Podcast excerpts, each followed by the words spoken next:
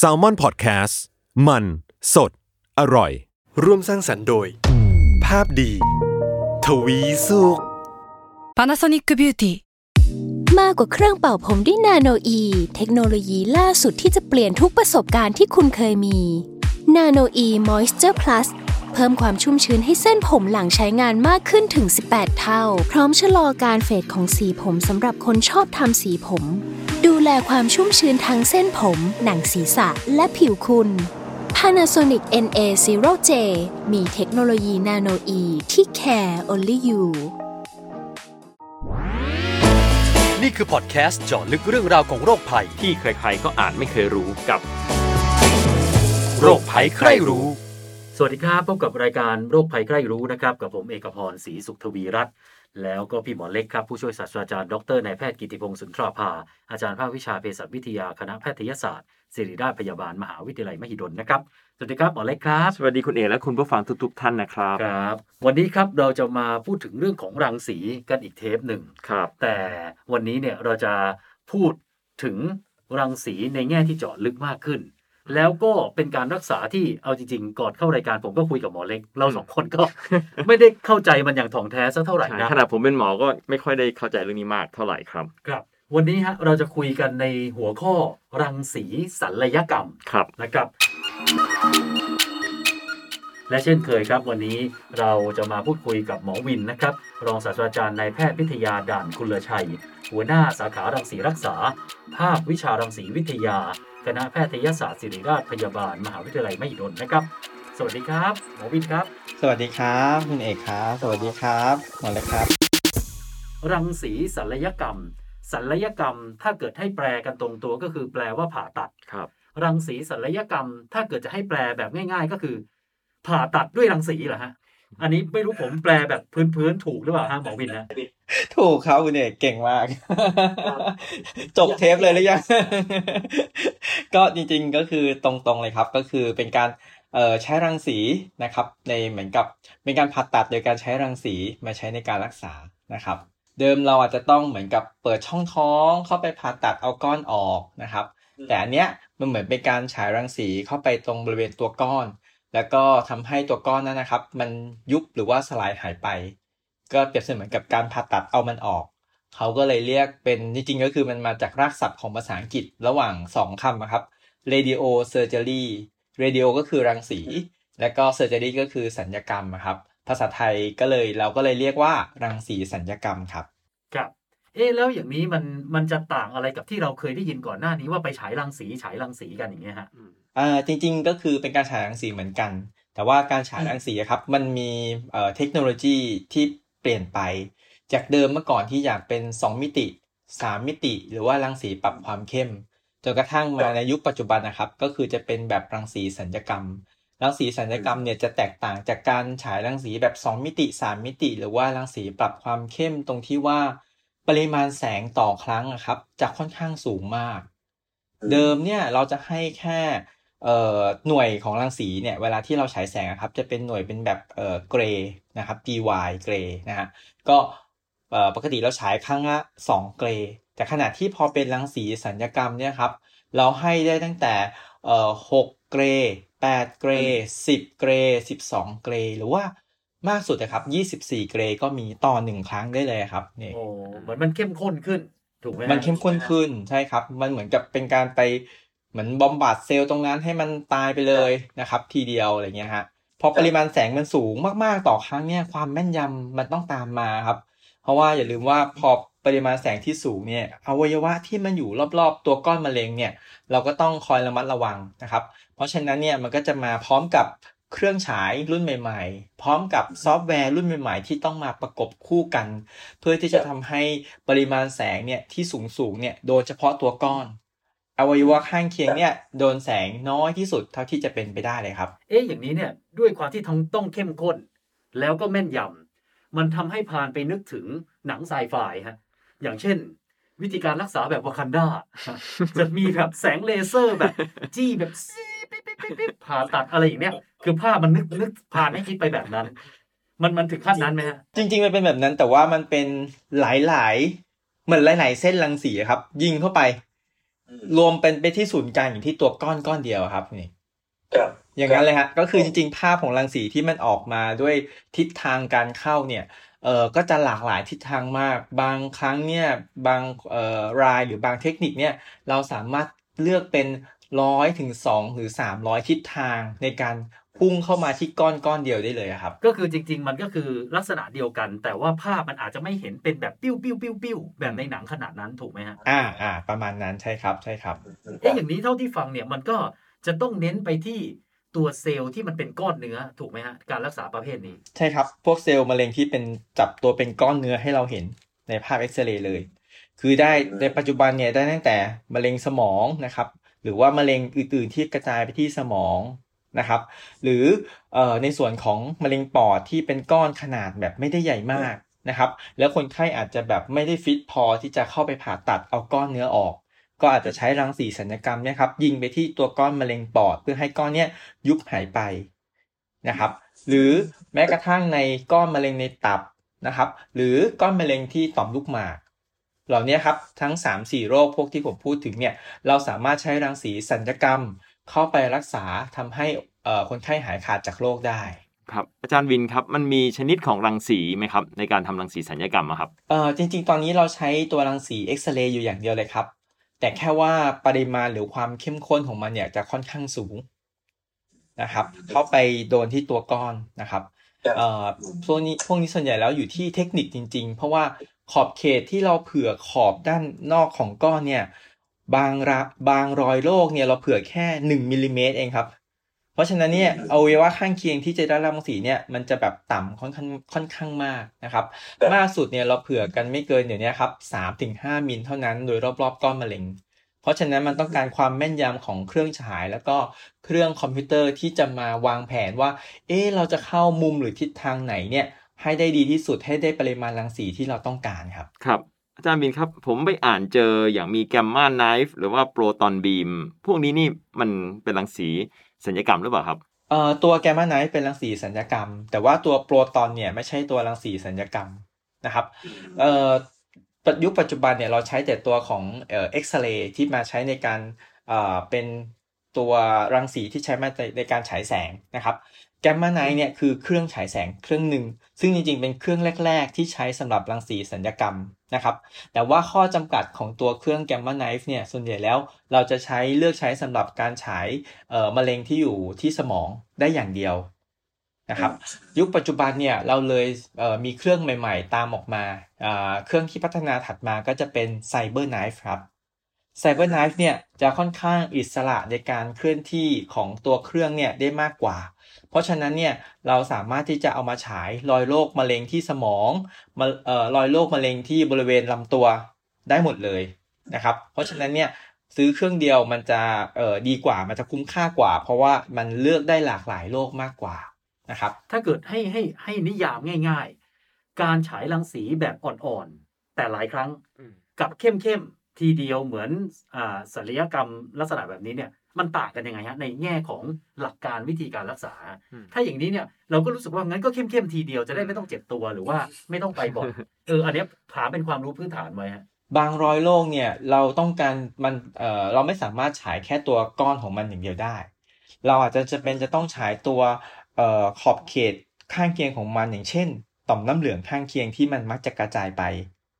ถ้ากรณีแบบเนี้ย เราจะขอบเขตที่ฉายมันจะเอ่อขนาดเอ่อของของ field หรือว่าขนาดขอบเขตที่จะฉายเนี่ยมันจะใหญ่หน่อยหน่อยหรือกว้างหน่อย แบบเนี้ยครับ เราก็จะให้เป็นแบบเดิมที่เป็นแบบน้อยๆ ไม่เข้มข้นมาก แต่เมื่อไหร่ที่แบบรอยโรคเล็ก ๆ ขนาดบางทีเจอเนี่ยครับ5มิล1เซน2เซน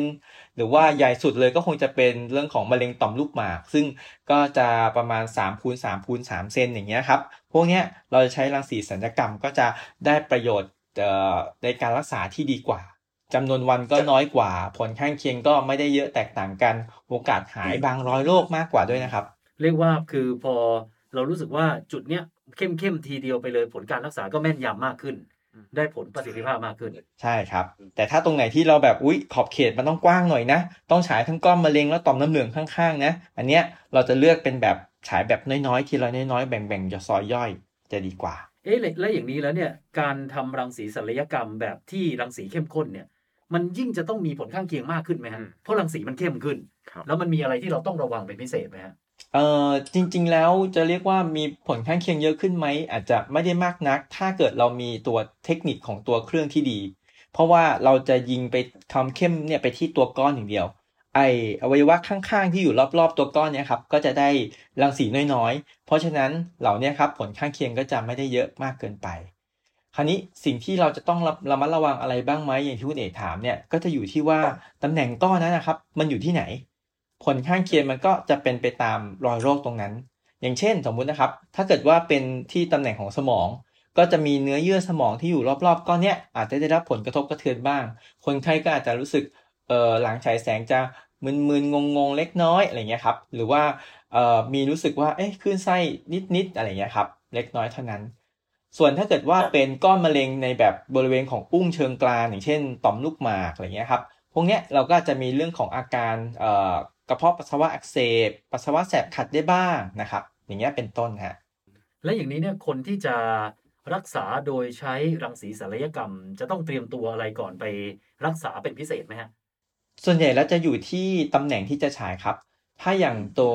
ตำแหน่งของบริเวณสมองเนี่ยอาจจะไม่ได้ต้องเตรียมตัวอะไรมามาก อาจจะแค่เตรียมใจเล็กน้อยว่า นอนฉายแต่ละครั้งครับ จะใช้เวลานานนิดนึงบางบางรอยโรคหรือบางครั้งเนี่ยหนึ่งชั่วโมงเลยครับ คุณเอกที่ต้องนอนนิ่งๆ บนเตียงฉายโอ้โหต้องนิ่งด้วยเนาะใช่ครับต้องนิ่งๆก็จะมีหน้ากากอ่าอ่าคลุมไว้ที่หน้านิดนึงเพื่อเหมือนกับรัดตรึงหน้าไว้ไม่ให้ขยับอย่างเงี้ยครับ ซึ่งก็มีบางคนไข้บางคนนะครับที่ อาจจะต้องเหมือนไปสักครึ่งชั่วโมงแล้วคนไข้รู้สึกว่าอึดอัดไม่ไหวก็อาจจะต้องเบรกพักเบรก ให้คนไข้ลงมาพักแป๊บหนึ่งแล้วก็ขึ้นไปนอนใหม่นะครับแต่ถ้าเป็นบริเวณอุ้งเชิงกรานอย่างเช่นต่อมลูกหมากเนี่ยก็อาจจะต้องอยากให้คนไข้นะครับเหมือนกับ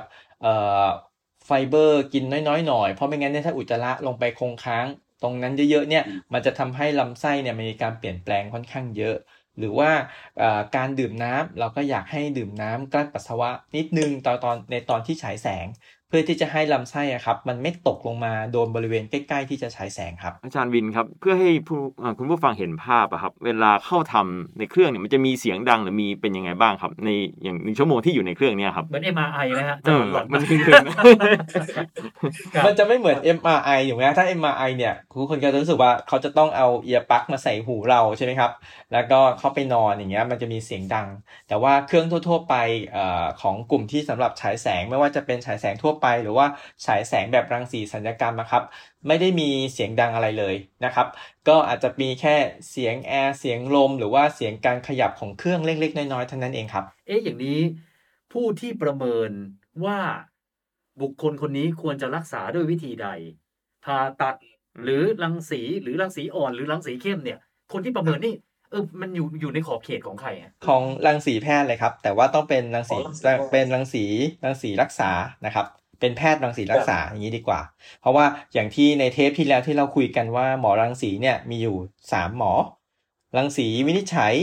เอ่อเวชศาสตร์นิวเคลียร์แล้วก็รังสีรักษานะครับเอ่อคนที่จะประเมินว่าจะฉายเข้มหรือฉายอ่อนก็คือจะเป็นแพทย์รังสีรักษาครับครับเอ๊ะอย่างนี้มันต้องส่งต่อมาจากแพทย์ผ่าตัดไหมฮะอย่างเช่น หมอผ่าตัดอาจจะส่งคนไข้มาว่าอุ้ยคนนี้ผ่าไม่ได้ แย่ถ้าผ่าแล้วแย่แน่ก็จะส่งต่อมาที่รังสีแพทย์ ใช่ครับ แล้วรังสีแพทย์ก็จะประเมินว่า เอ๊ะก้อนเล็กก้อนใหญ่ เราจะฉายขอบเขตเอ่อแคบกว้างแค่ไหน แล้วเราก็มาตัดสินใจเลยอีกทีนึงว่าเออ แบบนี้นะ เราจะต้องใช้รังสีแบบอ่อนๆก่อนนะ แต่ละวันเอ๊ะหรือว่าเราต้องใช้รังสีแบบเข้มนะครับ ซึ่งเราก็ต้องมาประเมินอีกทีนึงว่าเอ๊ะแล้วโรงพยาบาลเรามีเครื่องที่ทำเอ่อส่วนใหญ่แล้วจะทำเครื่องแบบอ่อนได้ เอ๊ะ ถ้าเกิดอันเอ่อคนไข้รายนี้อาจจะทำแบบแบบเข้มน่าจะดีกว่าไหมการ มีการส่งต่อไปยังเอ่อโรงเรียนแพทย์ หรือว่าศูนย์มะเร็งที่มีเครื่องที่สามารถจะฉายแบบรังสีสัญญกรรมได้ครับอ๋ออาจารย์วินครับนอกจากโรคมะเร็งแล้วมีโรคอื่นไหมครับที่ใช้รังสีสัญญกรรมอะครับ จริงๆ จะเป็นเนื้องอกในสมองอะครับ อย่างเช่นเอ่อก้อนเนื้องอกในสมองที่ไม่ใช่ไม่ได้เป็นมะเร็งที่เป็นกลุ่มของเนื้องอก ถ้าเป็นภาษาอังกฤษก็คือตัวชวานโนมาเมนิงจิโอมาอะไรอย่างเงี้ยครับกลุ่มพวกเนี้ยครับเราสามารถที่จะใช้รังสีสัญญกรรมได้เอ๊ะเท่าที่ดูก็คือเราจะเน้นไปที่ เซลล์จะใช้คำว่าเซลล์ส่วนเกิน ผมไม่รู้ว่าใช้ถูกป่ะนะก็คือเซลล์มะเร็งหรือที่เราไม่ต้องการอะอืมส่วนใหญ่แล้วคือเราเน้นตรงนั้นถูกไหมฮะถูกต้องครับ ใช่ครับทีนี้ผมจะถามไปถึงในในอนาคตบ้างนะฮะมันมันจะช่วยยังไงฮะลดระยะเวลาในการฉาย หรือว่าเทคโนโลยีอาจจะต้องรอของใหม่เลย ให้คิดค้นรังสีใหม่หรืออะไรยังไง คือในอนาคตการรักษาด้วยรังสีเนี่ยมันจะเป็นไปในทิศทางไหนที่ เป็นไปในทิศทางที่อันเนี้ยคือก้าวหน้าก้าวไกลขึ้น ต่อไปอะครับเอ่อทางทางเทคโนโลยีของรังสีเนี่ยก็คือจำนวนวันในการฉายอะครับ จะน้อยลง ความถูกต้องแม่นยำในแต่ละวันที่ในการฉายแสงอะครับ ก็จะดีขึ้น เพราะฉะนั้นเนี่ยโอกาสหรือว่าอัตราการรอดชีวิต หรือการรักษาหายจากรังสีเนี่ยก็จะมากขึ้น อัตราของผลข้างเคียงก็จะน้อยลงนะครับ อันเนี้ยคือสิ่งที่มันจะเป็นทิศทางต่อไปในอนาคต ทั้งในแง่ต่อต่อไปก็จะเป็นการเออพอเทคนิคดีขึ้นและมีซอฟต์แวร์ดีขึ้นและตัวชนิดของรังสีก็อาจจะเริ่มเข้ามาเปลี่ยนแปลงไปมากขึ้นไปอีกนะครับ อย่างเช่น การใช้รังสีชนิดอย่างที่เมื่อกี้อาจารย์เล็กบอกว่าโปรตอนนะครับหรือว่าคาร์บอนไอออน ซึ่งตรงเนี้ยก็จะเป็นเอ่อรังสีชนิดใหม่ๆที่จะเข้ามาในอนาคตครับ ก็คือจริง ๆ หลักๆ มันคือเน้นเทคโนโลยีถูกไหมฮะเน้นเทคโนโลยีวิทยาศาสตร์ คอมพิวเตอร์ซอฟต์แวร์อืมเพื่อมาสนับสนุนรังสีอีกที ใช่เลยครับ ตอนนี้พอเทคโนโลยีไม่ว่าจะเป็น AI Machine Learning Deep Learning ดีขึ้นเนี่ย มันยิ่งทำให้สิ่งเหล่านี้ครับ มันยิ่งดีขึ้นไปอีกครับ เอ๊ะตอนนี้แล้วไอ้เทคโนโลยีรังสีของเมืองไทยที่เราใช้อยู่ อย่างอ่าโรงพยาบาลรามาศิริราชจุฬาต่าง ๆ เนี่ย เมื่อเทียบกับต่างประเทศเนี่ย ของเราถือว่าก้าวล้ำไหมฮะ หรือว่ายังยังขาดแคลนเรื่องอุปกรณ์อยู่ เอ่อถ้ามองว่าเครื่องฉายแสงที่ล้ำๆเนี่ยจริงๆอะเราประเทศไทยเนี่ยครับเรามีเครื่องที่ล้ำๆอยู่นะครับ อันที่หนึ่งเลยก็อย่างเช่น Cyber Knife ที่เมื่อกี้เอ่อเราพูดถึงกันนะครับ ที่อาจะเล็กถามถึงเนี่ยก็คือตอนนี้มีที่ศิริราช มีที่รามา แล้วก็มีที่สถาบันสถาบันมะเร็งแห่งชาตินะครับ เครื่องที่สองที่จะเป็นเครื่องไฮไลท์ของประเทศไทยก็คือจะเป็นเครื่องเอ่อเราเรียกว่าเป็นภาษาอังกฤษว่า MR Linac นะครับก็คือเอาเครื่อง MR กับเครื่อง Linac คือเครื่องฉายแสงอะครับ มาผสมอยู่เครื่องเดียวกัน นะครับ สามารถที่จะทำให้เวลาที่เราฉายแสงอะครับ เราจะเห็นตัวก้อนเนี่ยขยับด้วยภาพ MRI เอ่อขนาดที่กำลังฉายแสงได้เลย และนอกจากนั้นนะครับ มันสามารถที่จะ adaptive คือสามารถที่จะปรับความเข้มของแสงในแต่ละวันน่ะให้ถูกต้องตามรูปร่างที่เราเซตท่าในแต่ละวันได้เลย ซึ่งตอนเนี้ยยังไม่ได้มีซอฟต์แวร์เอ่อหรือว่าเครื่องไม้เครื่องมือตัวอื่นเนี่ยเข้ามาเอ่อได้คือตัวเนี้ยเป็นตัวแรก ๆ นะครับ ซึ่งเครื่องเนี้ยมีแค่ที่ประเทศไทยที่เดียวใน Southeast Asia เป็นเครื่องแรก คือเหมือนกับว่าแต่ก่อนเราต้องสแกน สแกนดูจุดแล้วค่อยฉาย แต่อันเนี่ยทั้งฉายและสแกนพร้อเวมลากัเดียวกันอ๋อจะได้มันก็แม่นยำมากขึ้น ใช่ครับ มันก็จะแม่นยำมากขึ้นขอบเขตที่ผมบอกครับ มันก็จะยิ่งแคบลง เดี๋ยวนี้บางรอยโลผมก็เลยเผื่อแค่แบบ 3 มิลก็มีอะไรเงี้ยครับเพราะว่าผมมั่นใจในเครื่องของของผมที่เป็นตัว MR กับตัว Linac เครื่องฉายที่มันอยู่คู่กัน ครับ เอ๊ะอันนี้ผมถามเรื่องค่าใช้จ่ายเลยเพราะว่าเชื่อว่าคนก็คงอาจจะมีประสบการณ์น้อยเรื่องการฉายรังสีเนี่ย การฉายรังสีรักษาในเมืองไทยนี่ ถือว่าแพงไหมฮะ หรือว่ามาตรฐาน จริง ๆ ถ้าบอกว่าเอาราคาครับ จริงเอ่อหมอสิงคโปร์เคยมาเห็นราคาเราแล้วก็บอกทำไมพวกยูคิดกันถูกขนาดนี้ แต่เราอ้างอิงตามกรมบัญชีกลางครับ คุณเอกก็ก็เอ่อโดยเฉลี่ยนะครับ โดยเฉลี่ยเนี่ย โดยทั่วไปถ้าทั้งคอร์สในโรงพยาบาลรัฐบาลทั้งหมดเนี่ย ค่าใช้จ่ายจะอยู่ที่ประมาณ 2 0 0 0 0 0 บาท โดยที่2 0 0 0 0 0บาทเนี่ยครับสิทธิ์บัตรทองประกันสังคม และสิทธิข้าราชการส่วนใหญ่จะใช้ได้เกือบทั้งหมดดีเลยครับอะแล้วอย่างนี้สิงสิงคโปร์อย่างบ้านเราสมมติสองแสนสิงคโปร์ถ้าสมมติไปทางนี้เขาคิดเท่าไหร่อะ4 5แสนเลยครับ โอ้มากกว่ามีสองสามเท่าเนาะใช่ครับ แล้วเดี๋ยวต่อไปก็จะมีตัวเครื่องใหม่ของจุฬานะครับ ที่กำลังติดตั้งแล้วก็เพิ่งเริ่มกำลังเริ่มเริ่มได้เดือน 2 เดือนนี้ก็คือตัวโปรตอนที่เมื่อกี้อาจารย์เล็กพูดถึงนะครับอืมตัวนี้ก็จะเป็นเครื่องแรก พอๆกับใกล้ๆเคียงกับสิงคโปร์เหมือนกันเอาละฮะโอ้วันนี้ได้ความรู้เยอะเลยนะ เข้าใจวิธีการรักษาด้วยรังสีศัลยกรรมครับนะครับ วันนี้ขอบคุณหมอวินมากนะครับ ขอบคุณครับอาจารย์ครับครับ ขอบคุณเช่นเดียวกันครับ ครับสำหรับคุณผู้ฟังนะครับ ถ้าเกิดอยากจะถามคำถามติชมแนะนำรายการก็ส่งกันมาได้นะครับ ในเพจของ Salmon Podcast หรือว่าของภาพดีทวีสุขนะครับ วันนี้เราสองคนนะครับ ผมกับพี่หมอเล็กลาไปก่อนนะครับรวมถึงหมอวินด้วย สวัสดีครับ สวัสดีครับ สวัสดีครับ